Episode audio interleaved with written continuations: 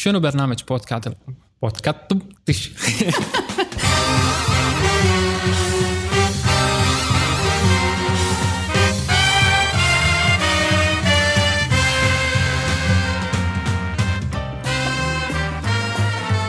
مساكم الله بالخير. معاكم عبد الرحمن الخميس من برنامج بودكاست. شنو البودكاست؟ هذا البرنامج إحنا نبي نخلق جو مختلف مثل جو ال social media لكن على التلفزيون. وحلقة اليوم أنا جدا متحمس لها. ليش متحمس لها؟ لأن الموضوع وايد يهمني وأنا أحبه الصراحة. إيه هي عن الإعلام التقليدي والحديث. أنا بلشت في الإعلام التقليدي لكن لما درست في جامعة الكويت في قسم الإعلام ما كان عندنا إلا تخصص إذاعة وتلفزيون أو صحافة. لكن بعدها صار في تخصصات اللي هي تكنولوجيا المعلومات والاتصال الحديث والإعلام الحديث. فاليوم معانا دكتورة متخصصة في الإعلام ونبي نتكلم مع عن الإعلام التقليدي والإعلام الحديث. منورتنا اليوم دكتورة بشاير الصانع. مشكورين على هالدعوة الكريمة وأنا سعيدة إن أنا أشوفك على الشاشة. أنت من المواهب الشابة اللي إحنا نحتاج إن آه، نشوفها ونستغلها وناخذ من طاقتها. فسعيدة باستضافتكم هذه ومشكورين. الدكتورة بشاير الصانع أستاذ علم الاتصال والإعلام الحديث في جامعة الكويت. أول متخصصة بمجالها في البلاد. كانت ضمن العشرة الأوائل في الثانوية العامة وحصلت على جائزة الخريج المتميز في البكالوريوس. تخرجت بامتياز مع مرتبة الشرف من جامعة جنوب كاليفورنيا وهي الجامعة الأولى على العالم بالإعلام. حاليا إلى جانب عملها في التدريس ونشاطها الإعلامي هي مستشار جمعية الإعلاميين الكويتية وعضو المجلس الاستشاري في الجمعية العلمية الوطنية. مشكوره شكر لك. أنا أتشرف بوجودك مع ان أنا للأسف ما لحقت عليك بجامعة الكويت. يعني لو يرد فينا الزمن ودي أرد جامعة الكويت عشان أخذ عندك. كبير شايب ما لحقت عليه. آه بلشنا عليه؟ شلون الحين تغير قسم الإعلام في جامعة الكويت وإضافة هذه التخصصات؟ أنا اللي أعرف إن أنت أول دكتورة متخصصة في هذا التخصص الإعلام الحديث. كلمينا عن عن هذا التخصص. صحيح. إحنا كان عندنا التخصصات التقليدية اللي هي صحافة وتلفزيون إعلانات وعلاقات عامة يعني الأمور اللي كانت موجودة حزتها. أنا لما تخصصت في نيو ميديا أو الإعلام الحديث هالكلام تقريبا قبل 20 سنة. فمن حزتها قبل 20 سنة كان في بداية ل أو نواة لظهور آه، شكل جديد من الإعلام. قاعد يطغى قاعد يبرز بشكل واضح قاعد يغير حياة الناس شوي شوي. بدأ بالإنترنت. بعدها طبعا خطوات تالية في مراحل تالية بدأت ويانا ال social media أو الإعلام الاجتماعي. فالنظرة المستقبلية هذه كانت جدا جميلة لجامعة الكويت أن نبدي نحط التخصصات الجديدة. وأنا فعلا كنت أول شخص راح وتخصص في هالمجال ورديت وتميت فترة يعني على ما يعني التخصص خذ مجاله ويو زملاء عقبي تالي بسنوات. فحلو إن إحنا نهتم بهالمجال وحلو إن إحنا أيضا أي مجالات جديدة ممكن تطرأ أيضا ندخلها من ضمن القسم وندرب عليها الشباب نفس الذكاء الاصطناعي وغيره. دام إحنا طرحنا هالموضوع الحين الإعلام بالكويت يعني الإعلام التقليدي والحين دخل الإعلام الجديد. يعني طلع وايد حكي إن الإعلام التقليدي راح ينتهي والإعلام الجديد راح يقضي عليه وكذي ولا زال مستمرين مع بعض. أنا في وجهة نظري في السنوات الأخيرة صار في وايد تأخر للإعلام التقليدي وصدق برز الإعلام الجديد، لكن وين رايح هذا التوجه؟ السؤال هذا جدا مهم وإحنا قاعدين نسأله صار لنا سنين. آه الإجابة ما تغيرت وايد لكن بنفس الوقت قاعدة تتغير بمعنى إنه آه المنافسة بين الإعلام التقليدي والإعلام الحديث وايد مهمة وما هي جديدة بعمر مثلا آه، السوشيال ميديا أو الإعلام الاجتماعي. لا السؤال هذا انسأل لما آه، ظهر التلفزيون في عصر الراديو. انسأل لما ظهرت الإنترنت في عصر التلفزيون وهكذا. إحنا عندنا ما يسمى في علم الاتصال والإعلام نموذج الاستبدال. فهل لما تطلع تكنولوجيا جديدة والناس تبدي تهتم فيها بينما هي كانت معتمدة على تكنولوجيا ثانية أو آه، ميديا ثانية أو وسيلة ثانية هل يحصل في تبديل للوسيلة؟ وهذيش خلاص تنقرض وما تعاد ما, ما تكون موجودة anymore يعني؟ ما شفناها بالراديو. ما شفناها بالتلفزيون آه، ما شفناها في بعض التطبيقات حتى الأولية اللي في الإنترنت ما زالت موجودة. يمكن خفت آه، يعني سطوعها وخفت نجمها لكن ما زالت موجودة وتاخذ شكل آخر. آه، مثال عليها الصحافة التقليدية.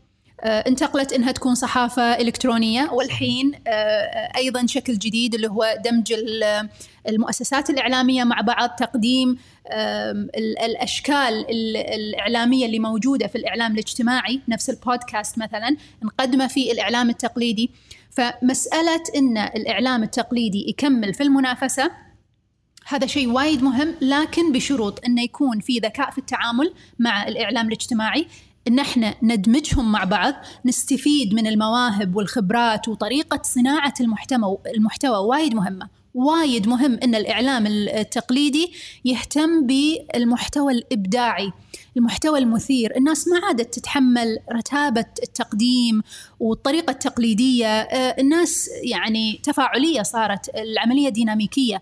إذا أنت ما تعطيها شيء تفاعلي اللي هي مستمرة في أخذ المزيد منه وتعطيك هي محتوى وأنت ترد عليها. ما راح ما راح تتقبل الناس. ويمكن نشوف أول أفول لأشكال الإعلام التقليدي ما ندري. بس حاليا هي مستمرة وبذكاء. هل إحنا بالوطن العربي بشكل عام وبالكويت عندنا صناعة محتوى ولكن ولا بس كذي كلمة تنقال والناس قاعد تستخدمها، شنو تقيمين صناعة المحتوى عندنا؟ عندنا صناعة محتوى من الطراز الأول. قد ما تكون بارزة قد ما تكون في تسليط للضوء عليها لكن عندنا شباب جدا مبدع وأنت أحدهم وكنت جدا بارز في تقديم المحتوى الإعلامي وصناعة محتوى جميل سواء في أزمة كورونا أو حتى من قبلها ف وهذا جزء من اللي أنا دائما أتكلم عنه اللي هو صناعة المؤثرين، صناعة الهوية الوطنية. إن إحنا آه، الشباب المبدع اللي عندنا آه، نهتم فيهم ونقدمهم ونشوف هم شنو آه، طاقتهم وشنو عطائهم ونركز عليهم ونبرزهم زيادة، هذا اللي قاعد تسويه كل الدول اللي حوالينا واللي بعيدة. فإحنا لازم يكون عندنا رؤية إعلامية متزنة ومخطط لها مسبقا بحيث إن إحنا عندنا صناعة محتوى في السفر اللي مهتمين في حسابات السفر وعلى فكرة إحنا عندنا ترى أشهر المؤثرين في المنطقة. آه، سواء في مجال السفر في مجال الطبخ في مجال ال fashion وال beauty والجمال في مجال حتى يعني آه، نكاد نقول الثقافة والإبداع. شنو يعني مؤثرين؟ الناس بدات تخلط ما بين المؤثرين وما بين المشاهير، هل هم المشاهير هم المؤثرين؟ لا طبعا. المشهور أي إنسان يقدر يصير مشهور. الشهرة جدا بسيطة وجدا سهلة. أي أحد ممكن يسوي حتى لو يعني حركة مش أوكي حركة غبية حركة آه، يسوي من حياته سيرك قدام الناس. هذا راح يصبح مشهور خلال ثواني. راح ينتشر يعني آه، تنتشر سناباته تنتشر فيديوهاته فالشهرة مو شيء صعب إن الواحد يحصل عليه. التأثير على الآخرين والتأثير على قراراتهم التأثير على حياتهم آه، سواء قراراتهم الاجتماعية حياة آه، قراراتهم الاستهلاكية مشترواتهم. هذا شيء آه، مو سهل أن الواحد يسويه. فهناك فرق كبير بين المؤثر والمشهور. عندنا مشاهير كثار مو بالضرورة هذيلا يمثلون اللي إحنا نبي نبرزه. وعلى فكرة يعني في في مقولة مشهورة في الإعلام اللي تقول إن كلنا راح يحوشنا 15 minutes of fame. أو 15 آه، دقيقة أو ربع ساعة من الشهرة. راح تحوشنا كلنا. وهذه المقولة انقالت في أواخر الستينات. يعني تخيل كانوا قاعدين يستشرفون المستقبل. حتى قبل ظهور الإنترنت قبل ظهور الإعلام الاجتماعي. وفعلا قاعدين نشوف إن في ناس تسطع ويعلى صوتها وتصبح حديث المجتمع بالزين أو بالشين وبعدها تختفي فجأة. فقاعة تكون. فقاعة فقاعة. طبعا الشين يكون فقاعة ويختفي. الناس يعني تتفرج عليه فترة. والزين إذا ما حصل الدعم وما قدر إنه هو يكمل في المحتوى الإبداعي في الإثارة مع والتفاعل مع الجمهور أيضا راح يختفي نوعا ما. أوكي لكن ممكن يكون يعني الغالبية والناس اللي تشوفها على السطح ممكن هو الشين. ما تشوفي إن هذا الشيء قاعد يأثر على سمعة أي بلد أو على الهوية آه، مالت البلد. فكيف ممكن نصنع إحنا هوية ونساعد استخدام هذه الوسائل في صنع هوية وطنية هوية إيجابية للوطن؟ موضوع الهوية الوطنية موضوع جدا مهم وجدا خطير. وأنا صار لي فترة قاعدة أتكلم عنه لأن جدا مهتمة فيه وأعتقد الدولة لازم تهتم فيه بأسرع وقت ممكن يجب أن يكون عندنا رؤية إعلامية مخطط لها مسبقا تصنع الهوية الوطنية لمثقفينا للرياضة للفن للحياة الاجتماعية آه، لطريقة تقديم الكويت سمعة الكويت اسم الكويت. الهوية الوطنية آه، لها جزئين أو جانبين. في حالة السلم يكون عندنا آه، ما يسمى بالقوة الناعمة القوة الإعلامية الناعمة. بمعنى أن إحنا نستخدم مؤثريننا ومكتسباتنا الثقافية والرياضية والفنية وكل شيء يعني عندنا ونبرزها للعالم والعالم يصبح يعني إحنا نغزو العالم ثقافيا وفنيا ورياضيا واعلاميا. مثال أه، الكويت كانت يعني لما تذكر اسم الكويت سابقا في السبعينات والثمانينات الزمن الجميل يقولون عنه وإن شاء الله ان إحنا مستمرين بالزمن الجميل ويرجع أجمل من من ما كان لكن ينذكر على طول عبد الحسين عبد الرضا درب صحيح. الزلق آه المرعب جاسم يعقوب صحيح. آه مجلة العربي ينذكر المثقفين والرياضيين والفن الكويتي فهذا هو القوة الناعمة إن أنت تغزو الدول اللي حواليك بلهجتك بثقافتك بحياتك الاجتماعية بلبسك بطريقتك بالضبط نفس ما مصر مثلا الكل يفهم مصري الكل صحيح. يقدر يتكلم مصري صحيح. من وين من الإعلام اللي كان قوي الفن الرياضة يعني كان في توليفة إعلامية معينة مم. إيه هي اللي الناس تتفاعل معاها فتبدي إنها تركز على الدولة هذه تبدأ تهتم فيها تبدأ تعرف عن الدولة هذه حتى لو ما راحتها أو صحيح. ما زارتها صحيح. هذا في حالة السلم ان إحنا نستغل القوى الناعمة بالإعلام لإبراز صورة الدولة وهوية الدولة وسمعتها. في حالة الحروب آه لكن الحروب الآن ما أصبحت عبد الرحمن صواريخ ودبابات ويعني صار لها شكل جديد. صار لها الشكل الإعلامي. آه بعض الدول تحاربك وتنافسك وتكون تبي تهدمك لأسباب سياسية لأغراض مختلفة يعني بروباغندا مختلفة. فتلقاها ما تقدر تهاجمك لأن في مواثيق دولية تمنع الهجوم يعني على بعض الدول ان ما تعدى على دولة ثانية. فطريقة التعدي الحين أصبحت إعلامية. أه وأنا يمكن ذكرتها من قبل. نستكمل موضوع الحروب الإعلامية لكن بعد هذا الفاصل.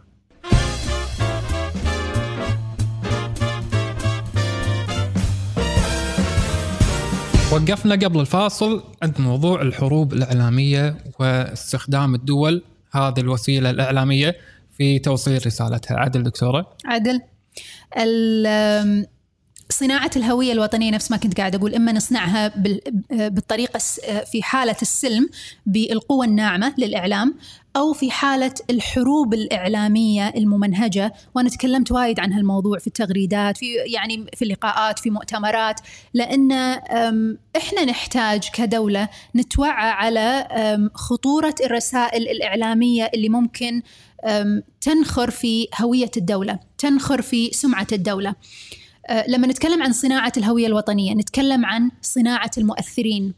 وهذا شيء أنا جدا مهتمة فيه وأحث الدولة على الاهتمام فيه بشكل كبير. بمعنى أنه يمكن ذكرت قبل شوي نحن نهتم بالرياضيين المخترعين الفنانين المثقفين المغنيين كل يعني العلماء. سواء هذا بشكل عام سواء عندنا هالفئات هذه أو ما عندنا؟ هذه بالعموم. صحيح. في دول ما عندهم ترى ناس مبدعة ومع ذلك قاعدين يصنعون مؤثرين ويبرزونهم ويحطونهم في المهرجانات الدولية ويعني يبارزون ويتسابقون باسم دولتهم ويفوزون ويكون في دعم كامل دعم مادي ودعم إعلامي ودعم سياسي على جميع المستويات. لذلك أنا أقول لابد أن يكون هناك رؤية إعلامية مخطط لها مسبقا. تدعم الصناعه صناعة الهوية الوطنية عن طريق وهذه أحد النقاط فقط آه، صناعة المؤثرين. طبعا عندي الموضوع عندي, طويل عندي المداخله على هالنقطة. ممكن أصلا الناس أو القائمين على هذه الأمور مو فاهمين أصلا شنو صناعة نحتاج أول شيء توعية حق اللي ماسكين هذا الموضوع بعدين تنزل.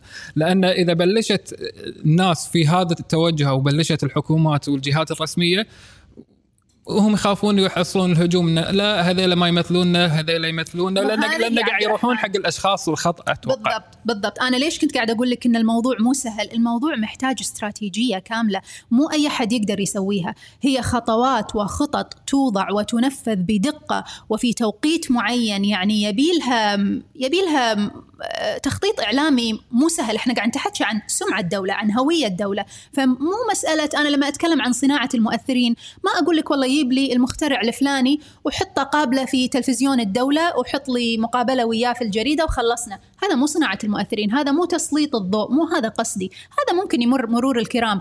أنا قاعدة أتكلم عن خطوات ممنهجة إعلامية تأخذها الدولة بخطة لهالمؤثر والهالمؤثر والهالمخترع والهالفنان وعلى طاري إن هذيلا يمثلوننا أو ما يمثلوننا أه، المؤثرين لا نأخذ إن المؤثرين فقط هم الفاشينيستا أو أه، مشاهير معينين. ابدا أنا لما أقول صناعة المؤثرين نفس ما ذكرت قبل شوي مخترع مبدع رسامين مثقفين أدباء كتاب عندنا categories وفئات كثيرة. لو نبشنا كذي راح نلقى إن إحنا من الدول اللي فيها إبداعات كثيرة. وعلى فكرة إحنا يعني في الإحصائيات اللي دائما تطلع الكويت رقم اثنين في مستوى الذكاء على الدول العربية.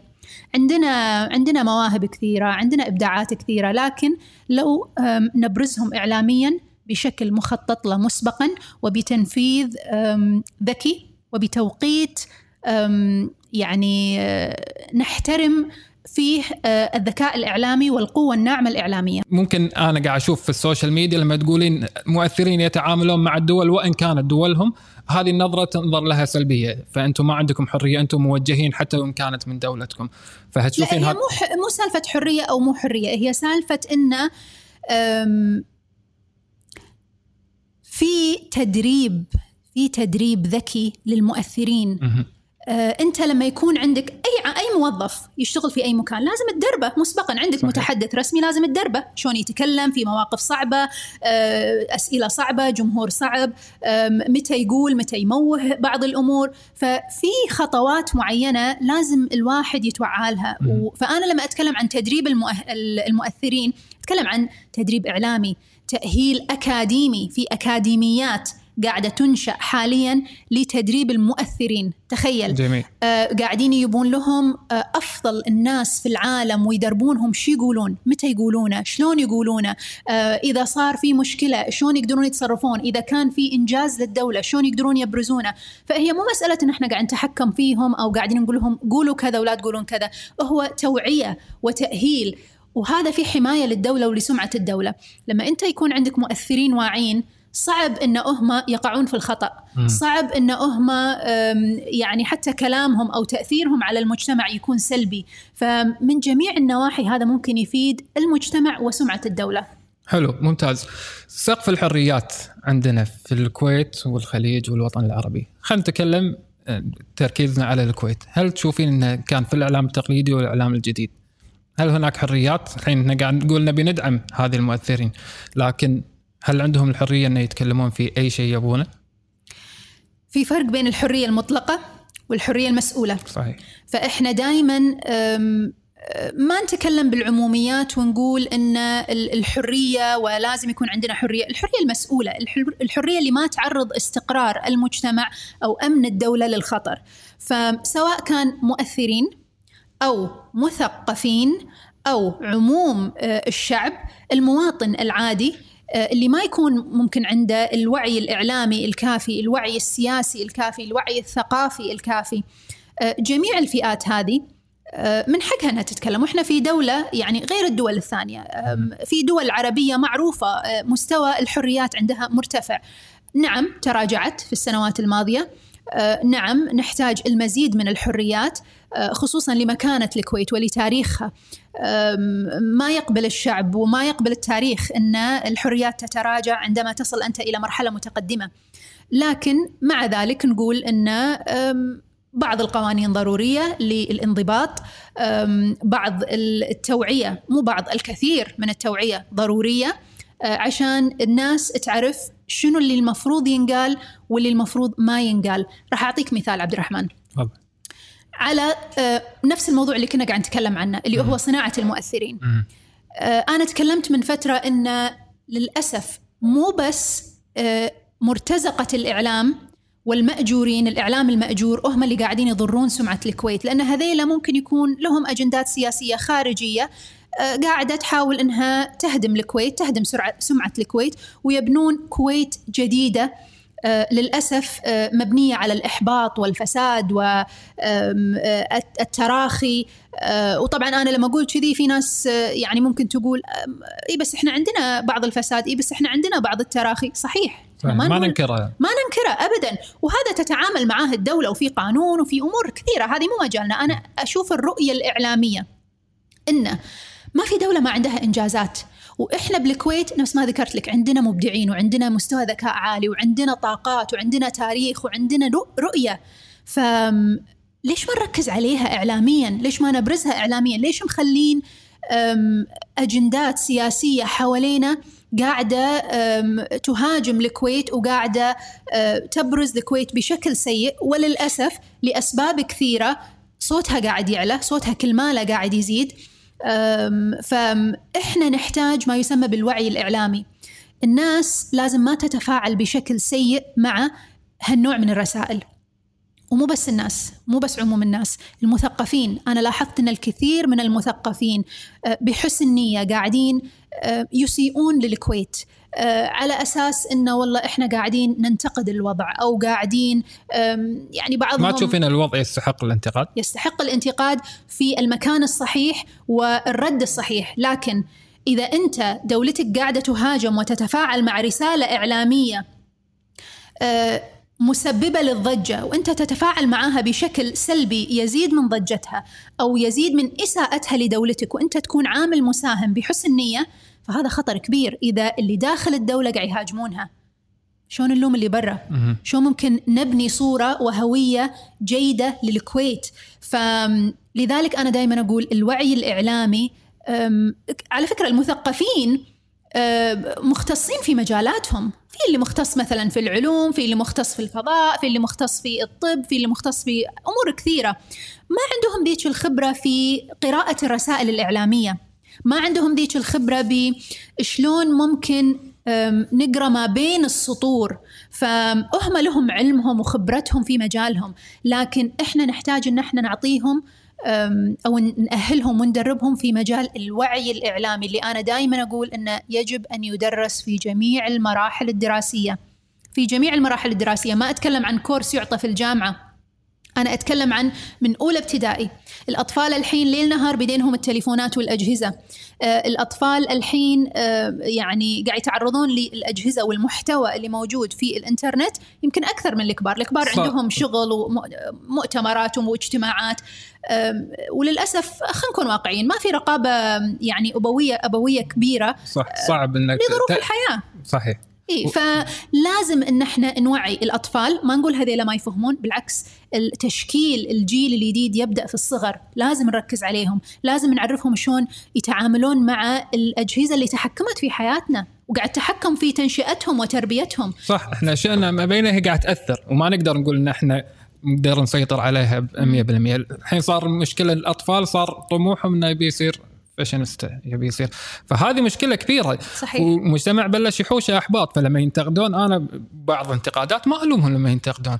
وبعدين المحاسبة صحيح هي حرية مسؤولة لكن في بعض الحريات من وجهة نظري أو بعض القرارات اللي تصير تصير انتقائية ومزاجية. فصاير ماكو خط يمشون عليه. والله شنو ننتقد شنو ما ننتقد وشنو الصح شنو الغلط. صاير كذي مجال مفتوح في السوشيال ميديا كل من يتحجى وكل من يتكلم. عبد الرحمن أنا عندي بتليفوني. ملف كامل حاطته لأمور ألاحظها يسوونها يسويها يعني أفراد في المجتمع يسوونها المثقفين يسوونها تسويها الدولة. أخطاء إعلامية كبيرة وخطيرة في حق الدولة وفي حق صناعة الهوية الوطنية.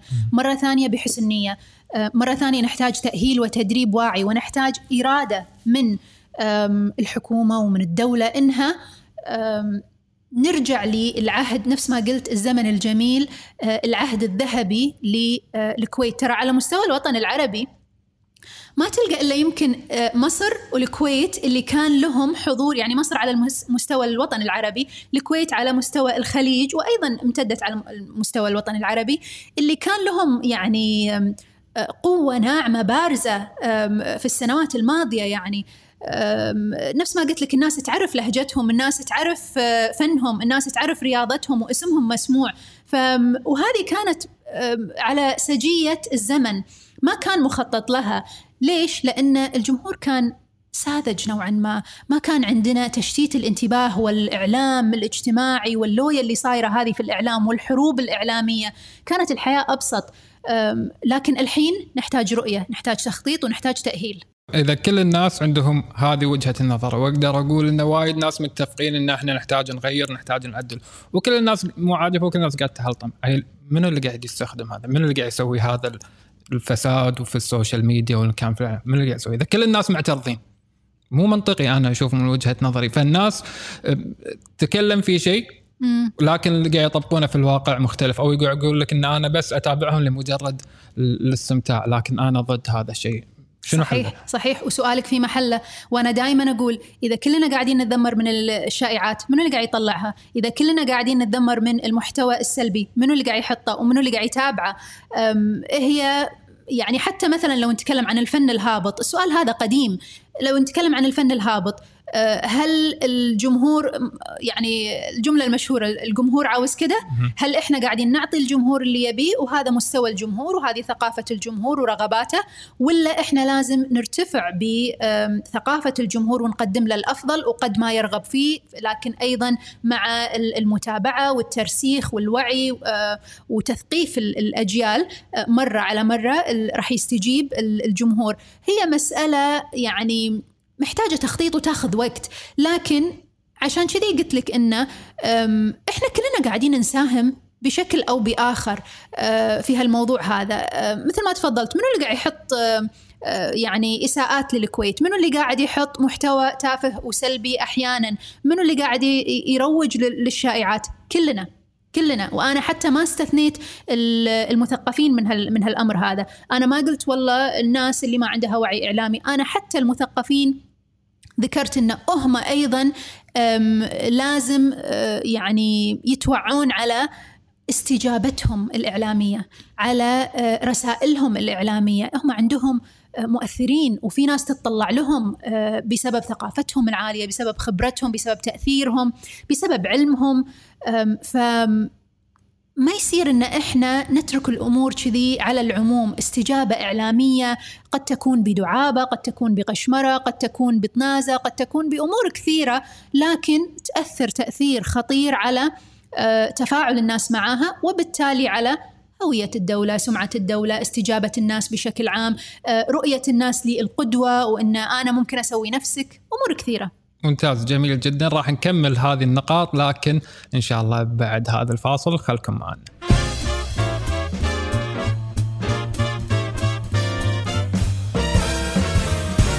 ومكملين حوارنا مع الدكتورة بشاير الصانع عن السوشيال ميديا والإعلام. الحين وإحنا قاعد نصور هذه الحلقة على وقت عرضها ما يندرى وين راح يوصل الموضوع لكن الحين في قضايا طالعة قضايا فساد وغسيل أموال.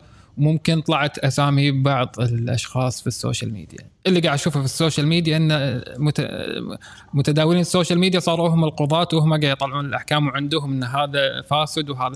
قبل لا حتى القضاء ياخذ كلمته. شنو. تعليقك على هذا الموضوع؟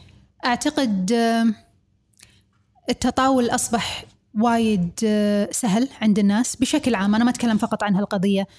هذه من الأمور السلبية في الإعلام الاجتماعي وفي الإعلام الحديث. إن الناس أصبح عندها منصة لفشة الخلق. أنا متضايق من الدولة أنا متضايق من حياتي أنا متضايق من بيتي أنا متضايق من ايا كان. أي أفش خلقي باللي قدامي وأي أتعرض للآخرين في أعراضهم في شرفهم في سمعتهم في أهلهم. ايا كان الوضع ايا كانت الجريمة ايا كانت التهمة. لابد أن نترك للقضاء. و يعني لابد أن نكون على قدر كبير من الذوق والاحترام للآخرين ولأسمائهم ولأهاليهم. إحنا لما يكون في شخص ارتكب خطأ ايا كان نوع الخطأ أنا ما أتكلم مرة ثانية عن ال- قضايا الفساد هذه أو الغسيل أو غيره. ايا كان ما نقدر إن إحنا نعمم على عائلة كاملة. أو على يعني مجموعة من الأفراد. اولا نترك الوضع للقضاء ونشوفه. نبي أه، نتكلم ونبي نقول رأينا وإحنا متضايقين من هالموضوع ابدا ما فيها مانع وبالعكس هذا شيء إحنا نشجع عليه. أه، لكن نكتبها بطريقة أه، ذوقيا يتحملها الآخرين. بطريقة أم، لا تخلو من يعني ال- الأدب وحسن التعامل واللطف. يقول شنو الأدب إذا الناس آه، قاعد تبوق وقاعد تغسل وقاعد تسوي جرائم؟ فهل هذا- هل إيه، فهذا التوجه اللي قاعد قاعد يصير انه يعني إذا هم فازين هالفساد وأنا بتعامل بأدب ليش؟ فهذه الثورة اللي قاعد نشوف قاعد طيب، أنت تصير أو الموجة اللي قاعد تصير. معاهم بدون أدب مثلا شخص يتعامل معاهم بدون أدب هل هذا راح يصلح الوضع؟ هل ولا هذا راح يردي مستوى الم- المجتمع أكثر؟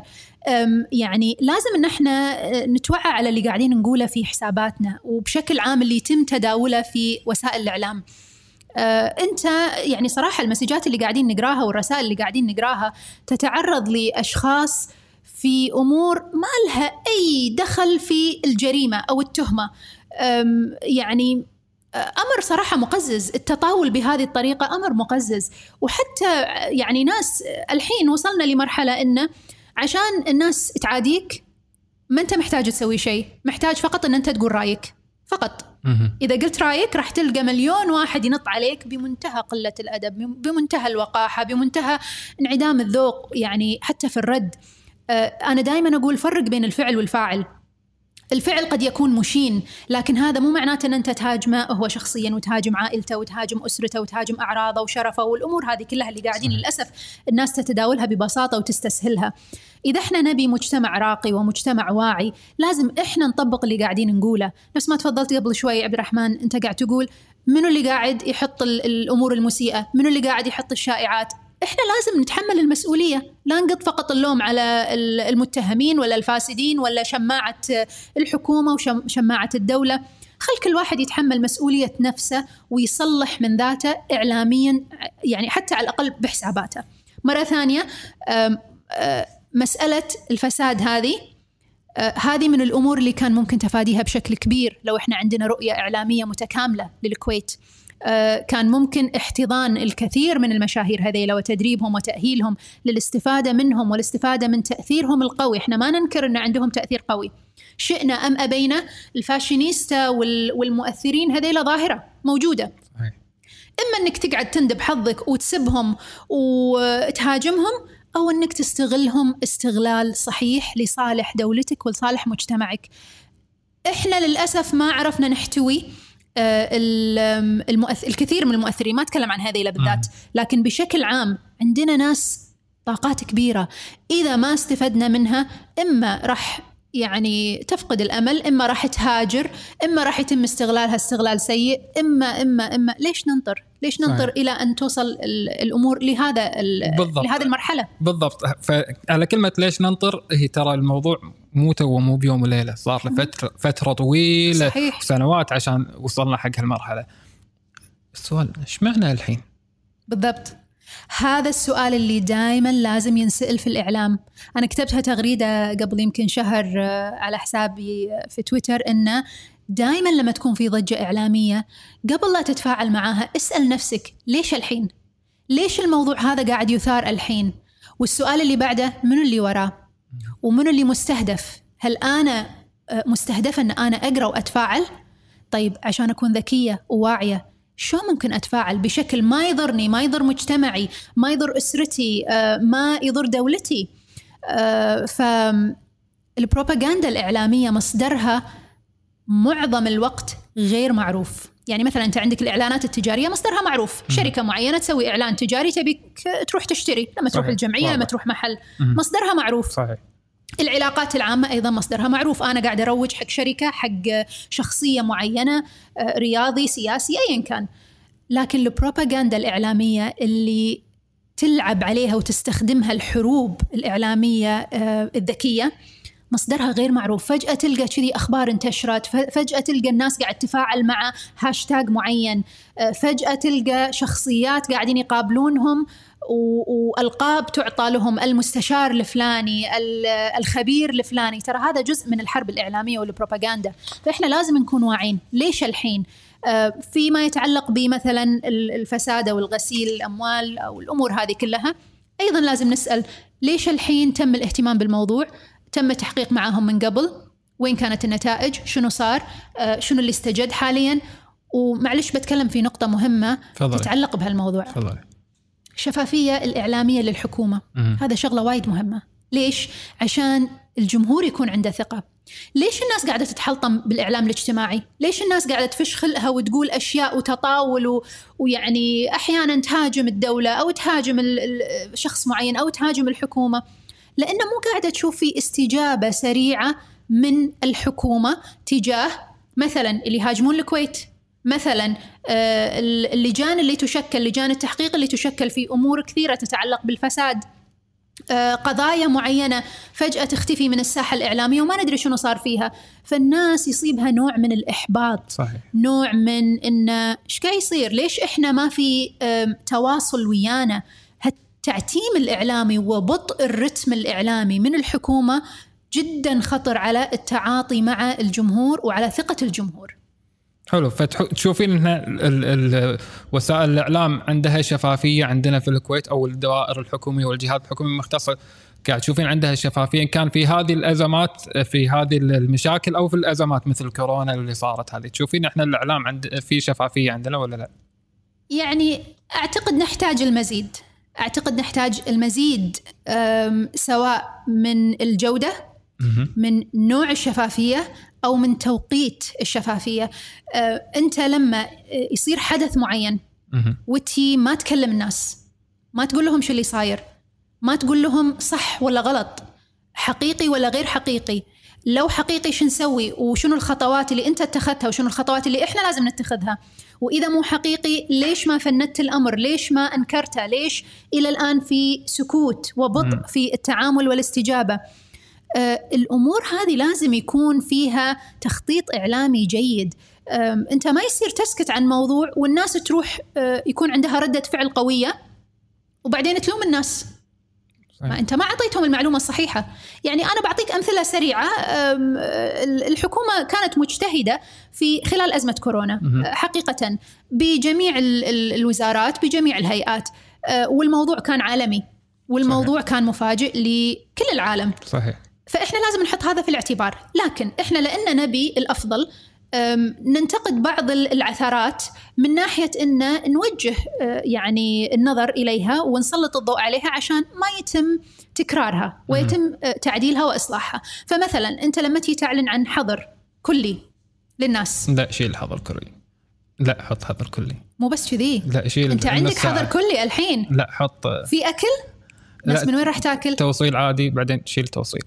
بعدين. التردد التخبط التعثر وفوقها الإعلان المنقوص. يعني أنت لما تيجي تقول حق الناس في حظر كلي وما تقول لهم لكن وفي في إعلان واحد مو تقسمها يعني على الناس ما يصير. تقول لهم في حظر كلي. وهذا أول مرة يكون في المج... إحنا مو من المجتمعات اللي يعني متعودين على كلمة حظر ولا إيش بنسوي ولا صحيح. هذا. فالناس ركضت على الجمعيات الناس صح. تزاحمت في الكورونا في مم. في عصر كوفيد 19 يعني إحنا نبيهم ما يتزاحمون بسبب الخوف وعدم الشفافية الإعلامية الناس تزاحمت في الجمعيات على على السلع الغذائية على المواد الغذائية فالمفروض كان يتم إنه والله في حظر كلي راح يكون في توصيل راح يكون في فتح من الساعة كذا لكذا الجمعيات موجودة الأسواق الموازية كذا كذا تصريح كامل شافي بكل المعلومات غير مقطع وغير غامض. هذا اللي تسميه شفافية إعلامية هذا اللي تسميه تخطيط مسبق. لكن العثرات هذه والهفوات لازم أن يتم التعامل معها من الحين من الآن. ما ننطر للمستقبل نخطط لها ونطبقها من الحين. حلو. حتى هذه ممكن كان في وجهة نظر أو توجه إن نسوي شيء بعدين قاعد تجي ضغوط من جهات أخرى إن نسوي شيء فقاعد يصير بدل لا يكون في وجهة نظر واضحة وحزم في تطبيقها قاعد يصير تراخي لأنه قاعد تجي ضغوط من جهات ومصالح أخرى. تعتقدين هذا الشيء صار عندنا؟ طبعا صار عندنا وبشكل واضح لكن شوف إنجازاتك إذا ما تبرزها اعلاميا ما حد درى عنها. إخفاقاتك إذا ما تقدر إن أنت تبينها بشكل يعني ذكي اعلاميا تبين أسبابها، تبين ظروفها المفاجاه، تبين الضغوط اللي أه، صارت عشان تصير العثرات هذه اللي كانت خارجة عن إرادتنا اللي كانت كذا، كل شيء ممكن التعامل معاه اعلاميا بذكاء، الإنجازات والهفوات والعثرات. السؤال هل إحنا قاعدين نبرز إنجازاتنا بشكل ذكي؟ هل إحنا قاعدين نتعامل مع الهفوات والعثرات بشكل أيضا ذكي اللي آه، ما يخلي في سخط شعبي عليها، اللي ما يخلي في غضب، ما يخلي في آه، حتى سوء تخطيط للمستقبل. يعني الناس آه، بصراحة في عندها انعدام ثقة لبعض الإجراءات الحكومية. وعلى فكرة أنا لما أتكلم يعني في هالأمور أنا ما أعني فقط الكويت، مم. إحنا قاعدين نشوف أمثلة كثيرة حوالينا وفي الدول حتى الغربية والدول الكبيرة. فموضوع الإعلام موضوع جدا خطير والتعاطي معه يجب أن يلقى اهتمام من الدول اللي تبي تكون رائدة في منطقتها اللي تبي تحرص على سمعتها وثقافتها والهوية الوطنية اللي تسوقها للعالم. حلو. إحنا راح نكمل تعاطي مع موضوع الإعلام وراجعين لكم من بعد هذا الفاصل.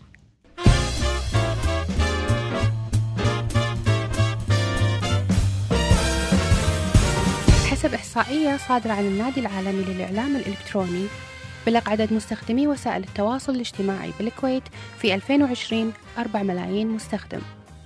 عدد مستخدمي فيسبوك بلغ مليونين وتسعمية ألف منهم مليون كويتي. في إنستغرام وصل عدد المستخدمين إلى مليونين ومية ألف. ومستخدمي تويتر وصلوا إلى مليونين مستخدم. وسناب شات حصل على مليون وسبعمية ألف مستخدم. من بعد ما شفنا هذه الأرقام والإحصائيات وإحنا قاعد نتكلم عن تقييم حكومة في أزمة كورونا، كم تعطين أداء الحكومة في أزمة كورونا؟ أنا ما أعطي أرقام بس أعطي آه، صورة عامة. آه، نفس ما انتقدنا بعض العثرات والهفوات وقلنا أن هذا كان أمر عالمي. أيضا لازم آه، نذكر أمور جيدة شفناها. آه، مسألة مثال إعلام الدرون إعلام الدرون طائرات الدرون هذه اللي تستخدم تستخدم في اللي اللي التجسس يسمونها طائرة بدون طيارين يعني صحيح. ممكن هذه تستخدم في الإعلام الحربي. الإعلام الأمني في التجسس. فكان جميل جدا إن إحنا نشوف وزارة الداخلية مفعلة إعلام الدرون لتوصيل رسائل بلغات مختلفة للناس لتوعيتهم بأزمة كورونا بالمعلومات الأمور اللي لازم يسوونها الأمور اللي ما يسوونها في مناطق معينة. شفنا انتشار للطائرات هذه. صحيح. فهذا أيضا كان وهذا اللي نبيه هذا اللي إحنا قاعدين نقوله إنه يكون في تخطيط ورؤية إعلامية واستغلال التكنولوجيا الجديدة. اللي يعني أثرها راح يكون جدا كبير علينا. فإحنا عندنا إمكانيات وعندنا ميزانيات وعندنا مواهب وعندنا قدرة لذلك يجب استخدامها. على جانب آخر مثلا الحكومة على السريع أيضا شفنا تفعيل المكاتب الإعلامية للهيئات الحكومية المختلفة. هذا أيضا كان يعني شيء مهم. كنا نحب نشوفه من زمان. الحين شفناه ظهر بشكل واضح في أزمة كورونا ونقول أنه لازم يستمر بشكل أكبر وبتأهيل وتدريب سواء للمتحدث الرسمي سواء للمكاتب هذه. فهذه أمور كلها يعني جميلة ونبني عليها عليها. ليش لازم ننطر تصير أزمة عشان نحاول نطور؟ هذا اللي قاعد يصير. التعامل الحكومي والدورة المستندية والمدري شو صار اونلاين لأنه صارت أزمة، الحين استخدام هذا الإعلام متطور والدرون لما صار أزمة، ليش نحتاج ننطر إن تصير أزمة عشان نسوي؟ هذه من أكبر الأخطاء. آه، أنت إذا ما تبني لنفسك اسم وهوية و- ودولتك تكون مخط... عندها رؤية إحنا عندنا رؤية الكويت الحين. شنو الخطوات ال- اللي اتخذناها مرة ثانية؟ ما راح أتكلم قانونيا ثقافيا آه، استراتيجيا يعني الأمور هذه أنا مالي شغل فيها أنا أتكلم إعلاميا. شنو الخطوات اللي أخذناها لبناء رؤية الكويت الإعلامية للمستقبل؟ شنو ال- الخطط اللي حطيناها؟ توقيتها؟ طريقة تنفيذها؟ كل الأمور هذه على قولتك ما ننطر الأزمات تصير. إدارة الأزمات يجب أن تكون مخطط لها مسبقا دائما إدارة الأزمات إعلاميا. لازم تكون مأهل الناس اللي بتطلع. أصلا حتى عبد الرحمن في توقيت لظهور المسؤولين. يعني أنت لما تصير عندك أزمة المفروض يظهر على طول على طول بيان والمتحدث الرسمي. بعد فترة معينة وفي طريقة للكلام وفي توقيت معين يعني خلال الأيام وخلال الساعات في فترة بعدها ما ينفع ظهور المتحدث الرسمي. إذا كانت الأزمة كبيرة لازم ظهور المسؤول الرسمي. المسؤول الكبير لازم الناس تشوف المسؤول. هو اللي يطمنها هو اللي يقول لها شنو صار. فالتدرج آه، آه، سوري عدم التدرج أو البطء في التعامل مع الأزمات بهالطريقة هذه جدا خطر. يأثر على ثقة الناس يأثر على نظرة الناس للتعاطي مع الأزمات يأثر حتى على المستقبل. فالتأهيل التدريب. على طار المستقبل شنو عقب هذا اللي راح ي- الإعلام التقليدي بعد الإعلام الحديث؟ في المستقبل شنو راح يجينا؟ عندنا اللي أدهى منهم عندنا بعد؟ الذكاء الاصطناعي شوف أنا كنت أقول دائما حتى حق الطلبة في الجامعة كنت أقول لهم اللي جاي أو اللي قاعدين نشوفه الحين وقاعد نتذمر عليه ونتحلطم وسوى فينا الإعلام الاجتماعي والمنصات ولا شيء من اللي جاينا ولا شيء لهالدرجة ولاحظ إن التكنو- التكنولوجيا ما قاعد تضاعف أو تتطور بال- بالمضاعفات العادية. التكنولوجيا قاعد تتطور بشكل أسي. بشكل أسي. يعني اكسبوننشال شيء خطير. آه، إحنا الحين عندنا الذكاء الاصطناعي. آه، داش في الإعلام وفي صناعة المحتوى بشكل جدا كبير بشكل جدا مؤثر. آه، راح يتحكم في اللي إحنا نشوفه. راح يتحكم في اللي إحنا نقوله. في اللي يظهر لنا. في اللي إحنا نقدر نظهره للآخرين. هذا نفس اللي بالأفلام قاعد يصير. بالضبط. ترى الأفلام تستشف المستقبل يعني لأن ماكو شيء يطلع بين يوم وليلة. ما. في شيء يطلع بين يوم وليلة. كل الأمور اللي شايفينها الحين ترى صار لها سنين قاعدة تنبني. أعطيك مثال البودكاست. أنا أتذكر في سنة يمكن 2000 و 2011 2010 كنت أعلم الطلبة على البودكاست في الجامعة. كنت جميل. أخليهم يسوون بودكاست شوف الفترة اللي طافت ما وكانوا يعني دكتورة شنو البودكاست دكتورة ما في بودكاست مو منتشر. صحيح. شوف الحين البودكاست برنامجنا الحين بودكاست بالضبط. فلازم الواحد يشوف للمستقبل. الحين وقت الذكاء الاصطناعي. لازم يعني وهذه نقطة جدا مهمة يمكن أدخلها كذي على السريع إن الأمن السبراني الذكاء الاصطناعي لازم يكون في مناهج دراسية في الجامعة على هالموضوع هذا. لازم يكون في تخصصات وشعب تفتح للشباب اللي عندهم إبداعات. أه، في دول قاعدة تسوي هاكاثون. أه، تجيب الشباب اللي ما شاء الله عندهم القدرة الإبداعية على التهكير والقرصنة بدل ما يروحون يقرصنون وي- ويهكرون يعني مؤسسات ولا يعني وزارات يبونهم يستغلونهم يحطون لهم يعني برنامج تأهيلي وتدريبي يفيد الدولة. آه، ف نفس ما قلت لك الذكاء الاصطناعي بجميع الأشكال شلون راح نتفاعل إحنا مع المحتوى وشلون نقدر إحنا أيضا آه، راح يأثر أيضا على الإعلانات على ال- المؤثرين على كل شيء في حياتنا. ما شاء الله خذانا الوقت وكان نقاش جميل حلو وممتع مع الدكتوره بشاير الصانع. السؤال الاخير تفكرين تنزلين انتخابات؟ حاليا ما ببالي الموضوع. آه، انت سألتني السؤال. أنا أدري. حتى لما سوينا اللايف من قبل. آه، حاليا مو ببالي الموضوع. السياسة أنا أحب الإعلام. الإعلام غير. جدا متداخل. غير هالكلام دكتورة. غير هك... هالكلام أقول لك إنه لا فعلا الإعلام وايد متداخل مع السياسة فالناس لما تشوفني أتكلم يعني بالإعلام وتأثيره على السياسة والمجتمع وهذا وإحنا نشوف هذه من الأشياء السلبية إن أي أحد يبي يصلح أو يبي يحط رؤية على طول يظنون إنه وراه يعني. أسباب إيه أو. خفايا مم. معينة حاليا ما راح اترشح في المستقبل احتمال لكل حادث يعني حديث. الفكرة مو شايلتها من بالك مو شايلتها لكن مو قريبة حاليا مو قريبة مو مو, قريبة. اهتماماتي حلو. أنا استمتعت وايد بهذا النقاش وهذا الحوار واستفدت وأكيد الكل اللي قاعد يشوفون استفادوا واستمتعوا الدكتوره بشاير الصانع نورتينا بوجودك معنا. كلمة أخيرة إذا ودك تقولينها. أنا جدا شاكرة هالدعوة الكريمة وسعيدة أن أنا أكون وياك في البرنامج الجديد وفي النقلة هذه آه، للقبس والراي ونظرة جديدة آه، خطوة جميلة جدا وخطوة ذكية. آه، لتحويل الذكاء التقليدي عفوا الإعلام التقليدي إلى آه، إعلام مثير إعلام آه، حديث يواكب آه، المستقبل. فسعيدة بهالدعوة هذه جدا. وأسئلتك كانت جدا شيقة وإن شاء الله نحن نكون فدنا آه، اللي يسمعونا. مشكورة على تلبية الدعوة مشكورة على وجودك معنا كان معاكم عبد الرحمن الخميس من برنامج بودكاست القبس. نشوفكم بالحلقات الجاية. السلام عليكم. Música